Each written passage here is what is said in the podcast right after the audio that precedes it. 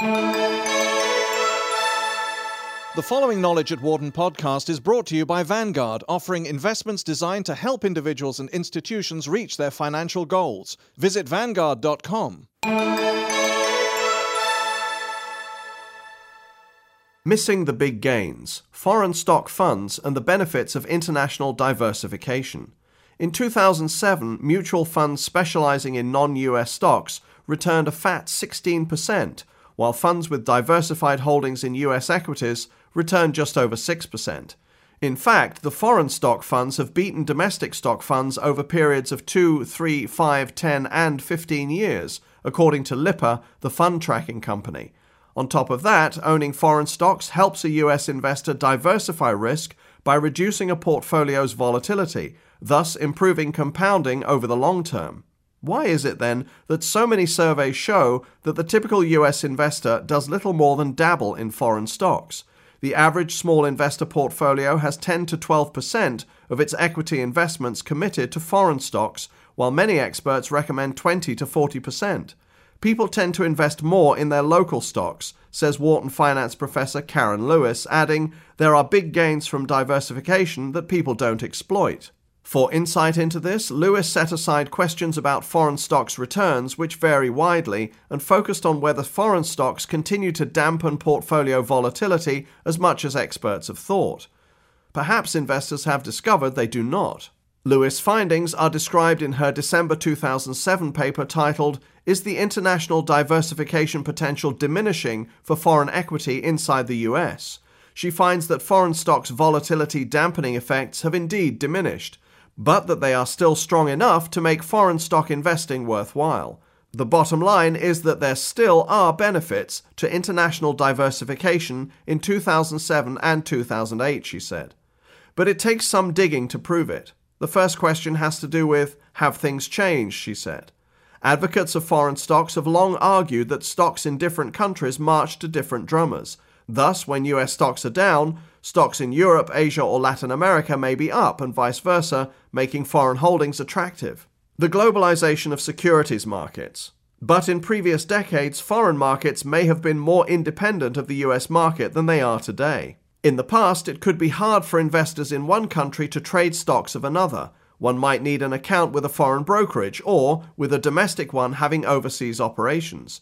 Even if this problem could be overcome, it was often difficult to research foreign stocks or to know what the data meant. Many countries, for example, do not follow the accounting and reporting standards U S investors are accustomed to. People have argued that it's hard to diversify because it's harder to get information about foreign companies, Lewis said. Globalization of the securities markets has changed this. Today, U S investors can choose among some three thousand mutual funds and exchange-traded funds that hold foreign stocks. They can leave the research to the pros by investing in managed funds, or they can match the performance of markets in specific countries or regions by purchasing index-style funds and E T Fs. And while changing exchange rates can affect returns, investors don't have to worry about converting dollars to yen or euros. They can do all their foreign stock investing in greenbacks. Bottom line, convenience is no longer an obstacle to foreign stock ownership. But some experts theorize that this ease of investment has reduced the benefits of foreign stocks because it has caused stocks around the world to march in unison. This could diminish the volatility dampening long thought to be a benefit of foreign investing. This is fairly accepted conventional wisdom, that the U S and foreign markets have higher co-movement, Lewis said. Certainly, that is evident in the worldwide stock slump at the start of this year. An international investor worried that the subprime mortgage mess will depress U S stocks may, for example, cut back on any investment deemed risky in the U S and overseas. In addition, many companies now are diversified internationally. Thus, Coca-Cola, though a U S company, will reflect the ups and downs of conditions overseas. These interdependencies can create a contagion effect, Lewis says. You have multinationals in all these markets. It's not the case that we are islands in ourselves. We really are more integrated. Does that really mean international diversification no longer pays? Let's look at how the benefits of international diversification for a U S portfolio holder might be declining over time, Lewis says, pointing to her research. She compared the ups and downs of the U S stocks represented by the Standard and Poor's five hundred with the movements of baskets of foreign stocks. Stocks that tend to move in step with one another have a high covariance, while those moving in different directions have a low one. I found that the covariances among stock markets have indeed shifted over time for a majority of the countries, she states in her paper. However, in contrast to the common perception that markets have become more integrated over time, the covariance between foreign markets and the U S market has increased only slightly from the beginning to the end of the last twenty years. In addition, she found that the foreign market's volatility, or standard deviation, has declined over this time.